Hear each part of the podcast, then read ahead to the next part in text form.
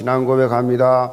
주는 그리스도시요 살아계신 하나님의 아들이십니다. 아멘. 온라인으로 또 이렇게 줌으로 여러분을 만나게 되니까 또 이렇게 한 주간 만에 또 반갑습니다. 줌으로라도 얼굴을 또 볼 수 있는 분들이 있으니까 또 감사하네요. 또 우리 선교사님들을 또 시차를 초월해서 이렇게 또 어, 들어와서 함께 예배드리게 되니까 전보다 더 어, 은혜로운 가까운 것 같습니다. 서로 우리 다 해외 성도들 우리 어, 가족끼리 서로 다 인사합시다. 옛 것을 버리고 새 것을 가집시다. 예, 읽어드릴 말씀 가지고 절대 복음 체질이라는 제목으로 말씀을 드립니다. 지금 코로나 19 재확산으로 인해 가지고 사회적 거리두기가 계속해서 강하게 유지되고 있습니다. 지금 요즘 보면 거리를 나가 보면 거의 대부분이 거리에서도 마스크를 다 쓰고 다닐 정도로 그렇게 전 국민이 잘 협조를 하고 있습니다. 그런데 외출이나 이런 대외 활동을 그렇게 줄이고 집에서 집콕이라 그래요. 집에서 있다가 보니까 가정에 많은 문제가 발생한다 그래요. 어, 자녀들은 온라인으로 수업, 수업을 하고 또 부모들은 이 부부들은 이제 재택 집에서 그렇게 어, 근무를 하게 되니까 처음에는 함께 이렇게 가족들이 지내는 것이 너무 좋았어요. 근데 왜냐하면 평상시에 늘 못 만나니까 서로 바쁘게 사니까 만나지 못하는데 같이 온 가족이 다 모여서 그렇게 있으니까 좋은데 자꾸 시간이 흘러 너무 오래 가니까 이제는 서로가 불편한 문제들이 자꾸 생겨난다는 것입니다. 어, 이 좁은 공간에서 있다가 보니까 서로 스트레스도 받고 그렇게 자꾸 상대방의 좋은 점보다는 단점이 자꾸 그렇게 눈에 보여오니까 소소한 사소한 일 가지고도 그렇게 크게 다투는 일들이 일어나고 있다고 합니다. 많은 사람들이 코로나19로 인해 가지고 일상생활에 제약이 커지면서 우울감, 불안감, 이것들을 많이 호소를 하는데 이것을 가르켜서 코로나 blue라고 그렇게 말을 합니다. 코로나19와 우울감을 의미하는 이 blue의, 이 blue의 합성어다. 근데 최근에는 코로나 블루를 넘어서 극심한 이 분노, 이 분노를 표출하고 있어서 코로나 앵그리족이 있다라고 그렇게 말합니다. 그리고 재테크 그렇게 근무나 집콕 생활로 인해 가지고 부부가 같이 있는 시간이 계속 많이 늘어나니까 부부 간에도 다툼이 많이 일어나고 있다고 합니다. 그래서 이혼이 증가하고 있다. 이 코로나19로 인해 가지고 그 이혼들이 많이 증가하고 있다. 그래서 이것을 코로나 이혼이라 그렇게 어, 부르는 신조어가 생겨나고 있다고 합니다. 이것은 비단 우리나라뿐만 아니라 지금 전 세계적으로 동일한 일들이라고 합니다. 어, 유엔 사무총장까지 나서서 코로나19로 인해 가지고 가정에서 증가하는 폭력 문제, 지금 계속 이것 때문에 그래 코로나 때문에 가정에서 폭력이 더 증가했대요. 이걸 국가적으로 지금 어 이거를 다뤄야 한다라고 유엔 사무총장이 강조를 그렇게 했습니다. 이런 시대적 상황 속에서 우리가 정말로 가지고 있어야 될 영적 모습이 뭐냐? 그것이 바로 오늘 제목입니다. 절대 복음 체질입니다. 어, 순간적인 감정, 거기에 좌지우지 되는 그런 삶이 아니라 복음적 생각, 복음적 시각을 가지고 각종 상황을 대처하는 영적 자세, 그게 중요합니다. 영적 자세.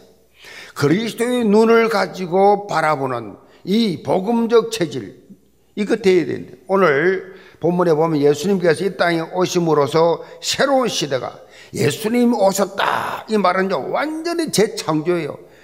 예수님이 땅에 오셨다. 새로운 시대가 열렸음에도 불구하고 지금 여전히 과거에 매여 가지고 구태의연한 그런 종교 생활을 하고 있는 사람들이 여기 등장을 하고 있어요. 그런데 우리가 잘 알고 있는 바리새인들과 서기관들이 아니었어요. 어떻게 보면 예수님의 우군이라고 할 수 있는 이 세례 요한의 제자들이 지금 여기 등장했어요. 이들이 지금 예수님이 오셔서 복음 시대가 열렸음에도 불구하고 깨닫지를 못하고 깨닫지를 못하고 전에처럼 예수님 오시기 전처럼 예틀에 갇힌 그런 모습을 보입니다. 이런 모습은 그때 모습뿐만 아니라 지금도 얼마든지 많은 기독교인들이 기독교인들 구원받아 놓고 하나님의 자녀되가서 새 생명 얻었음에도 불구하고 옛 틀에 갇혔어. 옛 습관에 갇혔어. 그렇게 생활해요. 교회 다니면서도 교회 마트 심지어 직분까지 가졌는데도 불구하고 아니 훈련까지 받은데도 불구하고 세상 기준에서 윤리, 도덕 이런 수준에서 살아가는 기독교인의 이 착각 완전히 속고 있습니다. 선행하고 구제하고 이 봉사 이게 기독교의 본질인 줄로 오해하고 착각을 하고 있어요. 이건 세상 종교가 하는 거예요. 예수님께서 땅에 육신의 옷을 입고 오신 것은 이런 종교와 복음을 확실하게 구분해 주시기 위해서 종교와 복음이 뭐냐? 그걸 가르쳐 주시고 참된 복음의 축복을 맛보게 하기 위해서 이 땅에 오셨어요. 복음. 오늘 살펴볼 이 본문에 보면 끝으로는 금식 문제가 부각이 되고 있습니다. 그러나 그 내면을 보면 종교와 복음, 이 종교, 율법과 복음, 이걸 대비해 주는 거예요. 과거에 율법적인 종교 생활의 틀에서 벗어나서 예수님께서 활짝 열어놓으신 이 복음 시대의 새 시대를 살아가는 거기에 걸맞는 이 삶을 정말 확실하게 누리라는 영적 메시지를 주고 있습니다. 본문 말씀을 통해서 예언교회 성도는 영적인 분별력이 있어야 돼요. 영적 분별력. 예수 향기가 나야 돼요. 복음의 이 맛이 있어야 돼요. 만나면 만날수록 복음이구나. 참 편안하구나. 참 편안하네. 이게 복음이에요. 그래서 이 복음을 그래야 뭐요? 복음의 영향력을 입힐 수 있는 이런 사람이 되는 거예요. 영계 성도들 오늘 예배 드리면서 완전히 절대 복음 체질로 바꿔 주시기를 제물로 축복합니다. 그럼 첫째로 복음 치유자입니다. 14절 봅니다. 그때에 요한의 제자들이 예수께 나와 이르되 우리와 바리새인들은 금식하는데 어찌하여 당신의 제자들은 금식하지 아니하나이까? 지금 세례요한 제자들이 예수님께 와가지고 따집니다. 자신들하고 바리새인들은 이 금식을 하고 있는데 이 금식 기간 아니냐? 금식하고 있는데 왜 당신의 제자들은 금식하지 않느냐? 따지요. 바리새인들은 자신들의 경건한 삶을 산다는 것을 과시하기 위해서 자주 금식을 했어요. 예수님 당시 유대교의 경건의 새 기둥이 뭐냐? 기도, 자선, 금식이었어요. 이게 경건한 거다. 이 바리새인들은 주로 월요일과 목요일에 금식을 했어요. 근데 월요일과 목요일을 금식하는데 그 금식 내용을 보면 진짜 웃깁니다. 실소를 금치 못할 정도로 내용을 보면요. 금식 기간이 뭐냐? 우리처럼 하루를 꼬박 24시가 아니에요. 해가 떠서 해가 질 때까지만 금식하는 거예요. 해가 떠서 해가 질 때까지만 그렇게 금식하니까 해가 뜨기 전에 시커 먹고 해가 지고 나면 더 많이 먹고 무슨 말입니까? 남들 볼 때 해가 뜨고 해가 질 때가 사람들을 만나잖아. 남들 볼때 금식하니까 야 경건하구나. 금식하시는군요. 경건의 모양만 있지 실상은 완전히 종교생활 그 자체에 요즘도 마찬가지입니다. 똑같습니다. 2000년이나 지금이나. 요즘도 이슬람권에 보면 대규모 라마단 금식 기간이라고 있어요. 이 라마단 금식 기간은 이 모하메드가 알라로부터 최초의 계시를 받은 것을 기념해서 이슬람 달력으로 9월 한 달 동안 진행됩니다. 9월 한 달 동안 진행되는데 이런 이 사람들도 똑같아. 해 떠서 해칠 때까지 하는 거예요. 그러니까 해 뜨기 전에 실컷 먹고 해치고 나면 그렇게 어뭐 라마단 기간에는 의외로 라마단 기간에는 외식 업계가 특수를 노린다 할 정도로 더 많이 먹어. 평상시보다 식품 업계 이 음료 외식 산업 소비량이 급증한 날 것입니다. 그 내용은요 진정성은 없고 전부 껍데기만 있는 외식하는 자. 종교는 다 외식이에요. 사실 저도 금식 이라고 하면 할 말 많은 사람이에요. 과거에는 금식이 막 경건의 중요한 요소요. 금식하는 것이 진짜 기도고 금식해야 하나님이 마치 들어주는 것으로 그런 생각하고 정기적으로 금식했다니까 한 달에 3일씩 금식했어요. 거의 15년을. 금식 해야 되는 줄 알고. 어? 금식을 그냥 금식. 소화만 안 돼도 금식. 조금 마음만 언짢아도 금식하라는 갑다. 금식. 금식을 하여 하긴 하는데 최하로 3일입니다. 금식하면 3일이거든요. 좀 길면 일주일. 보통 뭐 할 때는 뭐 5일 이렇게 금식을 하는데 완전 금식입니다. 물만 먹거든요. 물만. 그러니까 이 금식을 할 때마다 느끼는 게 뭐냐?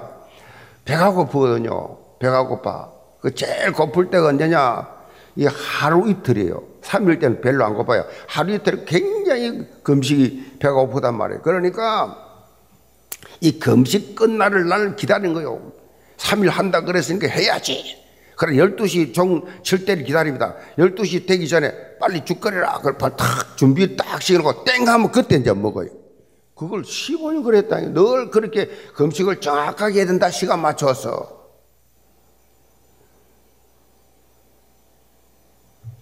그때는요, 복음을 정말 올바로 깨닫지를 못해가지고. 이런 삶을 살았는데 지금 생각해 보면 참 정말 어리석고 억울한 시간들이었어요. 영적으로 우리가 올바로 분별하고 이해할 수 있는 눈이 정말 필요합니다. 오늘 본문에서 바리새인들은 그렇다 치더라도 세례 요한의 이 제자들까지도 지금 종교 생활하고 여기에 꽉 잡혀 있는 거예요. 이 세례 요한 이 누굽니까? 예수님의 길을 예비하기 위해서 6개월 전에 먼저 태어났어요. 그러니까 요한은 이런 사실을 누구보다도 잘 알고 있었어요. 자기 자신의 내가 누군지 그 사명을 감당해서 오히려 그 당시는 사실은 세례 요한이 먼저 활동을 했기 때문에 이 세례 요한을 막 이스라엘 전 국민들이 다 존경하고 알 만큼 유명했어요. 예수님을 잘 몰랐어요, 사람들이. 예수님은 대대적인 그런 활동을 안 했기 때문에 그 세례 요한이 더 유명했는데도 불구하고 이 세례 요한은 자기를 알아. 나는 오실 메시아 예수님의 신발 끈 풀기도 감당 못한다. 육신적인 말로는 사람으로서는 이해할 수 없는 말이에요. 자기가 더 유명한데, 더 선배인데, 더 오래됐는데, 더 인기가 좋은데, 아니, 자기가 누군 줄 알고 있어요. 그래서 예수님을 메시아로 날 맞이했습니다. 또 그는 이렇게 말했어요. 예수님은 흥해야 되겠고 나는 쇠하야 하리라. 이 정도로 자신의 사명에 대해서 충실했습니다. 그렇다면 세례 요한을 스승으로 둔 이 요한의 제자들도 마땅히 예수 그리스도를 영접하고 그 말씀을 따르는 영적 변화와 경신이 있어야 돼요. 그런데 이들은 전혀 그렇지를 못했어. 낡은 전통, 오래된 율법, 이게 얽매여 가지고 예수님이 누군지 예수님의 말씀을 받아들이지를 않았어요. 새로운 복음 시대가 열렸음에도 불구하고 이들은 전통과 율법에 얽매여 가지고 종교 생활의 저주 속에 빠져 들어가 있었어요. 종교 생활은 저주예요. 결과는 다 저주입니다. 지금 일어나고 있는 이 생명 운동이 무엇인지, 무엇이 사단의 전략인지 영적 분별을 못해요. 신앙생활 하면서요, 영적 분별을 배우게 되면요, 세상에 나가서 절대 실패하지 않습니다. 하나님이 분별력을 주신다는 거예요. 뭐가 유익이고, 뭐가 사느고, 어떤 사람이 좋고, 어떤 사람이 나쁘고, 영적으로 분별이 있는 사람은 다 알게 돼요. 하나님 알게 하신다. 그 지혜의 영이 성령이. 그러니까 실패할 수가 없지요. 어떻게 예수 믿는 사람이 세상에서 맨날 실패합니까? 이거 하다 치우고, 저거 하다 치우고. 물론 거기도 하나님 교회 있겠지요. 구원받았은 하나님 자녀이기 때문에. 그러나 그렇게 힘들게 살아야 하지 않습니다. 내가 체험한 하나님 정말 좋으신 하나님.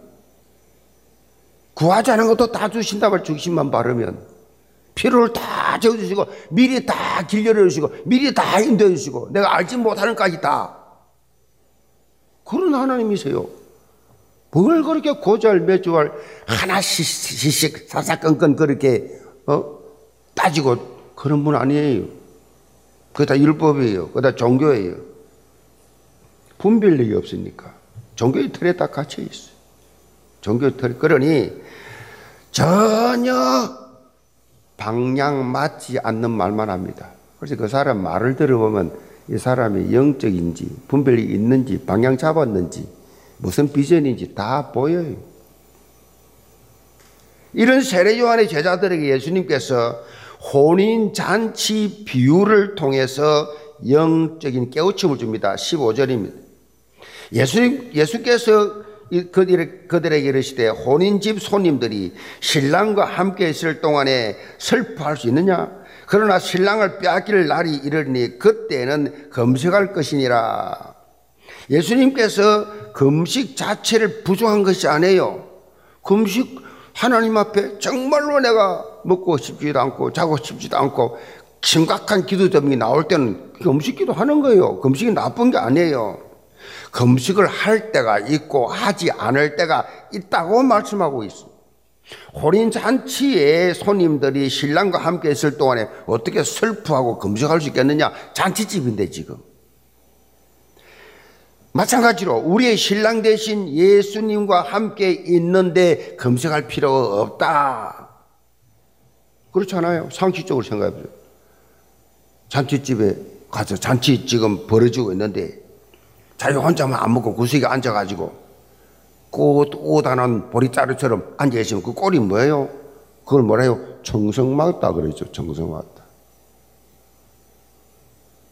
우리의 영적 신랑은 예수 그리스도입니다. 예수 그리스도와 함께 사는 사람은요, 24시 365일 잔치예요. 천국이에요. 아멘. 그렇게 누려야 돼요. 복음적 신앙생활은요, 신랑 대신 예수님과 함께 혼인잔치의 축복을 마음껏 누리며 사는 거예요. 상황, 환경, 상관없어. 노예, 억울한 당해가지고 감옥, 상관없어. 복음 증거하다가 두드려 맞고 감옥에 갇혀, 상관없어. 찬양. 환경은 전혀 나를 지배할 수 없어. 그게 믿음으로 사는 사람들의 특권이 마음껏 누려라. 예수가 그리스도 내 인생의 모든 문제 해결자로 완벽하게 해결하셨다는 참복음의 진리를 여러분 삶 속에서 실제로 누려라. 아멘. 누리세요. 누가 여러분을 방해합니까? 사단이 방해합니까? 속지 마세요. 복음 받았는데 옛날 종교생활 그대로 못 계실 필요가 없는 거예요. 영교회 나오기 전에 교회 다녔어. 모태로부터 다녔어. 오래 다녔어. 율법이야, 그거. 완전 율법 속에 살아. 그리고 그 증거로 교회들마다 문제투성입니다. 내가 맞고 네가 틀렸니? 서로 갈등하고 싸우고 분쟁하고 자리 싸움하고 힘싸움하고 그거는 세상 종교들이 하는 거예요. 불신자들이 하는 거예요. 교회는 그런 것도 아니에요.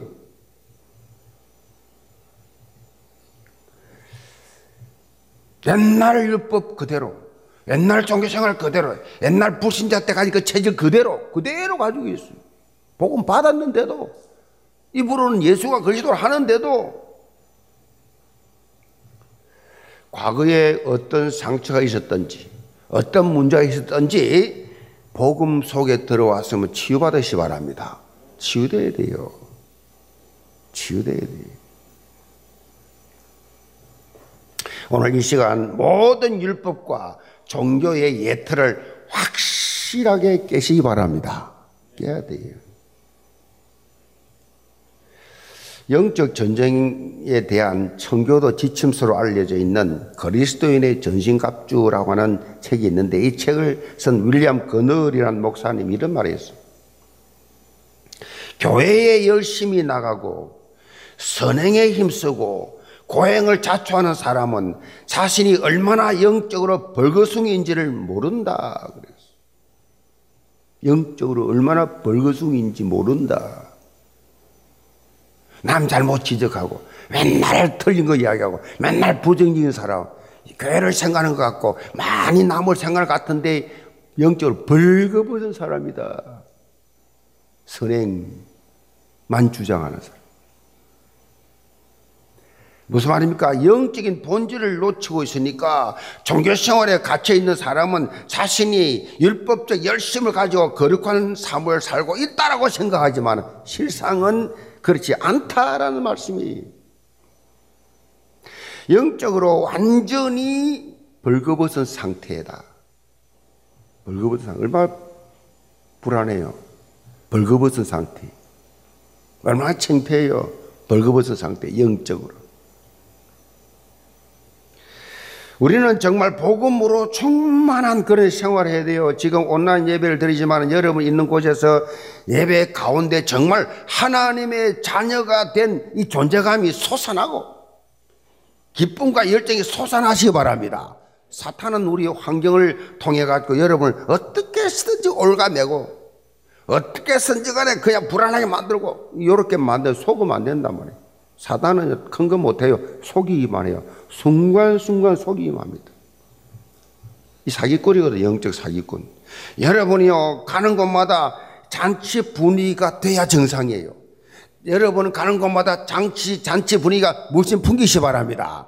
집에 가면 집에 잔치 분위기, 교회 뭐 교회 잔치 분위기, 모임 가면 모임 잔치 분위기, 여러분 때문에. 여러분은 천국 소유하고 있으니까 잔치 분위기 주역이 돼야 돼. 지금 세상 다 초상집이요. 우울합니다. 부정적입니다. 죽입니다, 전부 다. 맨날 부정적인 뉴스 듣고 부정적인 말만 하고 하니까 사단이 난장판을 쳐놨습니다. 이걸 여러분이 살리시 바랍니다. 영적으로 하, 잔치 분위기로 잔치 분위기 힘주고 새로운 비전 바라보고 새로운 각오하게 하고 새로운 메시지 잡고 그 주역돼야 돼요. 여러분이요. 만나는 자마다 뭐요? 힘을 줘야 돼, 힘. 상처받은 자를 위로하고 생명이 살아나는 그런 역사가 여러분 삶 속에서 이런 상황에서 일어나야 돼. 이런 복음 치유자 되는 영계 전성도 되기를 제문으로 축복합니다.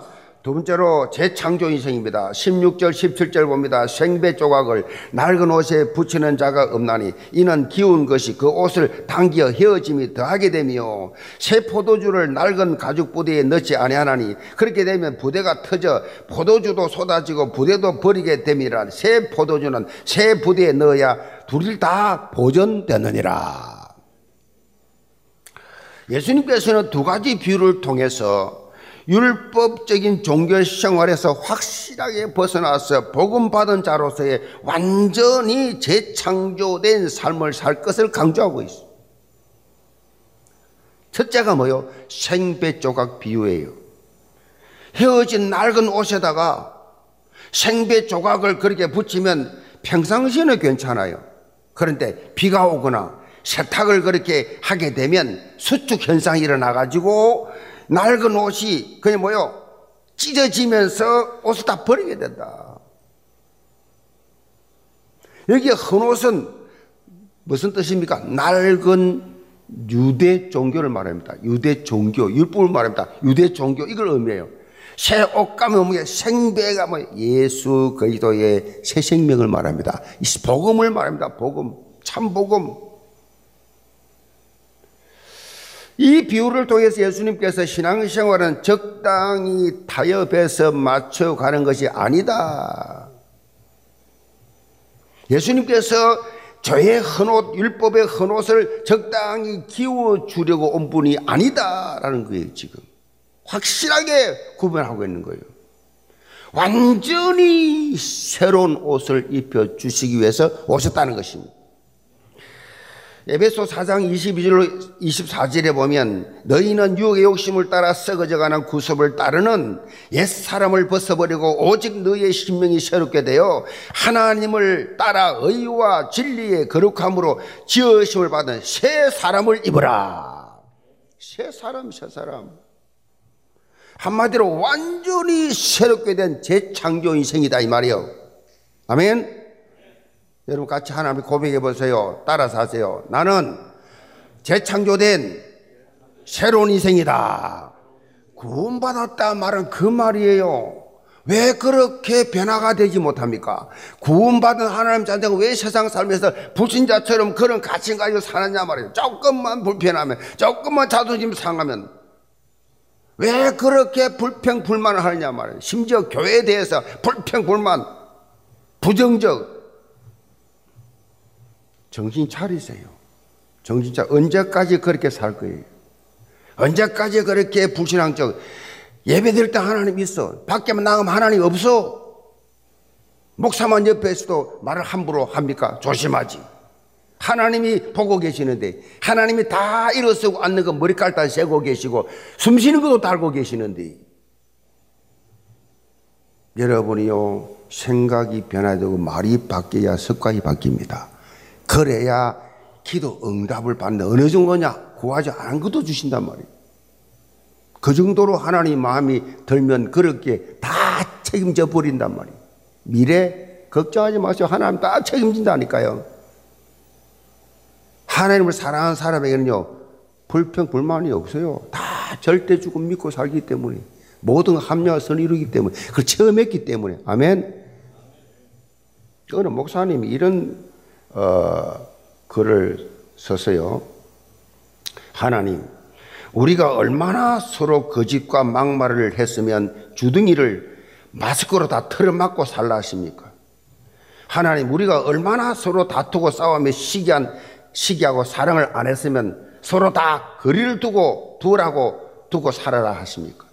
하나님, 우리가 얼마나 서로 죄를 짓고 손으로 나쁜 짓을 했으면 어디 가나 소독제와 물로 다시 손을 씻어야 하십니까? 시설하십니까? 하나님 우리가 얼마나 주를 화나게 했으면 두 달 동안 태풍과 장마로 산사태와 침수로 농사를 다 망치가십니까? 하나님 우리가 얼마나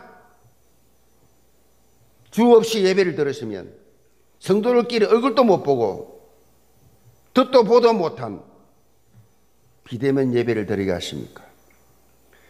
하나님 우리가 얼마나 그동안 주를 실망시켰으면 이 나라를 하나님 없는 사회 공산국가로 다 만들고 계십니까?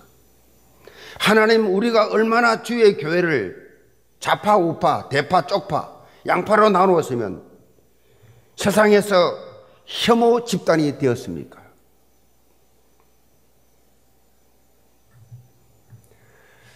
정말로 우리 복음 가진 우리 영교만이라도 영계 성도 여러분만이라도 변화돼야 돼요. 정신 차려야 돼요. 하나님 앞에 서야 됩니다. 누구 말 들으라가 아닙니다. 하나님 앞에 서야 돼요. 말씀 앞에 서야 돼요. 그래야 여러분 괜히 살고 가정이 살고 교회가 살고 우리의 목표가 뭐예요? 매일 기도하지 않아요. 하나님 2, 3, 7 나라 살인 주육되는 교회가 되게 하여 주옵소서. 예수님께서 두 번째로 얻으신 비유는요. 새 포도주 비유였어요. 새 포도주는 아직 발효가 완전히 끝나지 않은 상태였어요. 그렇기 때문에 이 포도주를 반드시 새 가죽 부대에 넣어야지 낡은 가죽 부대에다가 새 포도주를 넣으면 발효가 되면서 평창이 되어가지고 결국 다 탄력이 없는 이 낡은 부대는 얼마 가지 못해서 다 터져버린다. 다 터지면 어떻게 돼요? 낡은 부대도 버리고 새 포도주 다 버려버려. 여기서 낡은 부, 부, 이 가죽 부대가 뭐예요? 새로운 복음을 감당할 수 없는 율법 체질을 말합니다. 율법 체질. 수용력이 없어요. 조금만 건드리면 터져버려. 조금만 손해보면 버색이 나와. 이게 율법 체질, 낡은 가죽 부대예요. 여러분, 낡은 가죽 부대 가지고 살 거예요. 새로운, 새로 만든 새로운 가죽 부대를 가지고 살 거냐 말이에요. 이 율법 체질, 한 사람만 있어도요, 그 공동체 숙대받답니다. 사람들은요, 부정적인 말을 금방 귀를 기울입니다. 이 긍정적이고 복음적인 말보다는 이 사단이 못되게 하기 때문에 부정적인 말을 싹싹싹 들어와요. 누가 이랬다 들었다 싹싹 잊지도 않아요. 설교는 다 잊어버려도 그건 안 잊어버려요. 5년, 10년 가도. 받은 은혜는 다 그 주간에 다 잊어버리는데 내게 말 한마디 한 거, 내가 섭하게 한 거, 나 상처 준 거 안 잊어버려요. 평생. 누가 그렇게 하는 거예요? 누가 그렇게 시키는 겁니까? 그 속으면 안 돼요. 분별을 빨리 가지세요. 속지 말라니까요. 사단이 줘가지고 그 암덩어리 넣어가지고 사랑하지 못하게 만들고 하나 되지 못하게 만들고 은혜 받지 못하게 만들고 헌신하지 못하게 만들고 죄인 못하게 만든다니까요. 사단이 그 섭섭하게 집어넣어가지고 섭섭 암덩어리 집어넣어가지고 그래서 예수님께서는 새 포도주는 새 부대라고 강조하고 있어요. 완전 새로운 복음 체질의 삶을 살아야 된다. 복음 체질이 뭐예요? 아이 유혹해 에버스 오케이. 아무 문제 없어요. 문제 문제 문제 아니에요. 지금까지 내가 가졌던 인생관 가치관 이것이 하나님의 말씀에 합당하지 않다고 하면 과감하게 버리세요. 버리세요. 용서해 주세요. 참수님 상합니까? 사단에게 속은 겁니다. 그래야 하나 됩니다. 그래야 사단의 인도를 못 받고 성령 인도 받게 돼요. 복음에 합당한 그러한 새로운 삶의 기준을 이제는 가지고 수용해라. 아멘. 원리스 위드 어? 여러분 임마누엘 이게 뭐예요? 하나야 하나. 원리스 위드 임마누엘 하나. 그리스도와 함께 복음과 함께 말씀과 함께 온 가족이 온 교회가 전 세계 그리스도를 전개해서 위드 프리스플 하나 요거 사단이 못하게 해요. 가정도 개박살 내버려 교회도 막 개박살 내버려 남북도 갈라가 찢어져 버려 하나 못되게 하고 서로 싸우게 하고 누가 하는 짓입니까? 하나님 하는 거예요 그걸 복음이 하는 겁니까? 율법 사단 하는 거예요. 사단이 하는 걸 인정하면 완전 안 당해야지. 왜 당합니까? 목사님, 우리 시어머니를 성질을 몰라서 그래요. 목사님 당해보세요. 그런 거 천, 천만 분보다 더 많이 당해봤어. 알겠어요? 그게 무슨 일이라고. 그 노인네 할머니 뭐 힘이 있다고 그걸 갈봐요? 예수님 권사가 돼가요. 집사가 돼가지고 보금보금 하면서 주님처럼 한번 한 달만 섬겨봐. 어떻게 어떤 일이 나는가? 욕을 하든지 뭐다 상대 반응과 상관없이 한 달만 섬겨보라고 어떻게 되는가? 복음이 승리하게 돼 있어요. 아시겠어요? 천국 되게 돼 있다고. 여러분 심령 이름 가정이 이 사단이 속임수 간단한 건데 그걸 잘 몰라. 하나님 말씀에 합당하지 않는 건 과감히 버리라니까요. 복음에 합당한 새로운 삶의 기준을 딱 수용하고 이런 삶을 산 대표적인 인물이 누구예요? 사도 바울이에요. 뭐 엄청난 예수 믿고 3일 만에 도망 다니는 신실. 순교하는 그날까지 끊임없이 육신적인 고난을 추위와 배고픔과 바다 위험, 동족 위험, 매맞음, 어마어마한 그런 감옥을 들락날락 다 했지만 그것들이 하나도 바울을 넘어뜨리지 못해 실망시키지 못했단 말이에요. 원망하게 하지 않았단 말이에요. 사도 바울은 빌립보 3장 7절로 8절 이렇게 고백합니다. 그러나 무엇이든지 내게 유익하던 것을 내가 그리스도를 위하여 다 해로 여길 뿐더러 또한 모든 것을 해로 여기면 내 주 그리스도 예수를 아는 지식이 가장 고상하기 때문이라 내가 그를 위하여 모든 것을 잃어버리고 배설물로 여기면 그리스도를 얻고 그 안에서 발견되려 함이니 그리스도를 얻고 그 안에 발견돼 그리스도를 얻고 그 안에 발견 모든 건 다 배설물이다. 그리스도 하나만 있으면 끝난다. 나머지 다 배설물이다. 나에게 다 필요 없다. 사도 바울은 과거의 낡은 율법, 율법 이 사람이. 무진장 공부만 하는 사람이에요. 어마어마한 가문이에요. 세상적으로 말하면 빠질 게 없는 사람이에요. 다 배설력이고. 낡아 빠진 율법적 이 가치관, 이 사고방식 완전히 벗어나서 새로운 복음이 있어요. 아멘. 새로운 복음이 있어요. 재창조 인생을 그렇게 살았어요. 우리 예수 그리스도라는 인생의 새로운 표대를 향해서 여러분 다 믿음에 도전하시 바랍니다. 예수 그리스도, 예수님이 이 땅에서 다 끝냈다니까요. 코로나19가 오든, 뭐가 오든, 뭐 죽음이 오든 상관없어. 그것이 우리를 얽매일 수 없어요. 기쁨으로 하는 거예요, 우리는. 요즘 서울에서요, 아파트 전세 구하기가 하늘의 별 따기보다 더 어렵다. 이런 말을 하지요. 근데 전에 어느 집사님이 불신자에게 자신의 집을 그렇게 전세를 놓으면서 시세보다도 훨씬 그렇게 싼 값으로 전세를 주었어요. 그러면서 한 가지 조건을 그렇게 내걸었습니다. 내가 싼 값으로 이 전세를 주는 이유는 당신이 당신 가정이 예수를 믿으면 좋겠다. 예수 딱 한 가지 조건밖에 없다. 예수 믿어라. 그래서 그 가족이 전부 다 예수를 믿고 교회에 나왔다는 것입니다. 그리고 나서 2년 재계약을 해야 되잖아요.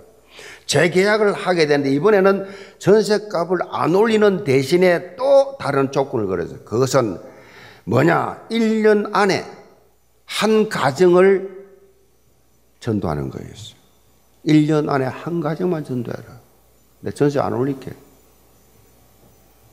성도 여러분, 복음을 받고 재창조된 인생을 사는 자의 가치관이에요. 물질관이에요. 그것이 새로운 가치관이라니까. 그게 불신자하고 구별된 거예요. 불신자하고 다른 걸, 다른 삶이에요. 완전히 모든 육신적인 가진 것까지 다 영적 시각으로 바라보는 거예요. 창세 6장 11장, 창세 3장 11장 이 삶이 아니. 우리는 사도행 1장 1절 3절 8절. 오직 그리스도 오직 하나님 나라 오직 성충만 이게 각인뿌리 체질이 딱 모든 게 그게 대입시키는 거예요. 모든 게 그 그렇게 대입시켜 나가는 거예요. 세상 사람들은 모든 게 자기 중심입니다. 세상 사람들 다 물질 중심이에요. 돈에 돈이란 벌 뜹니다.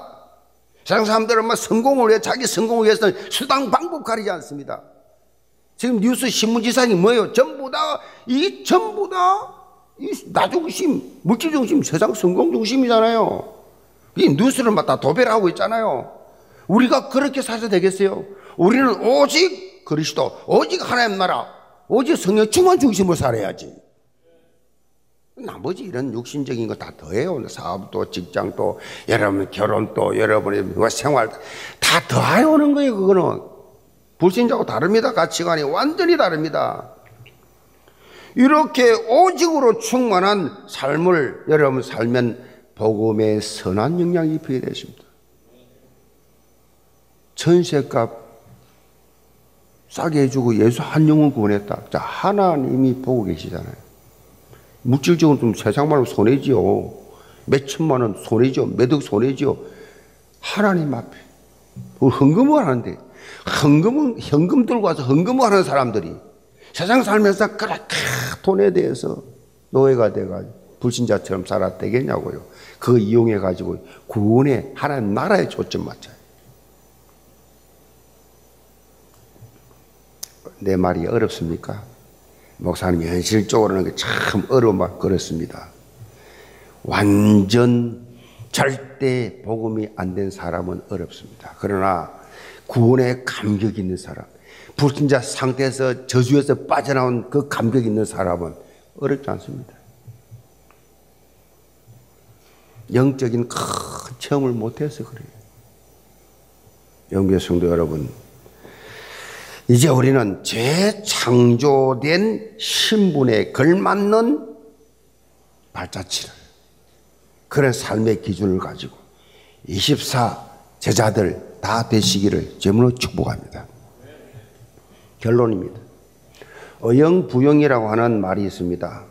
뚜렷하거나 적극적인 의지가 없이 되는 대로 행동할 때 이 말을 어영부영이라 그렇게 말하죠. 어영부영.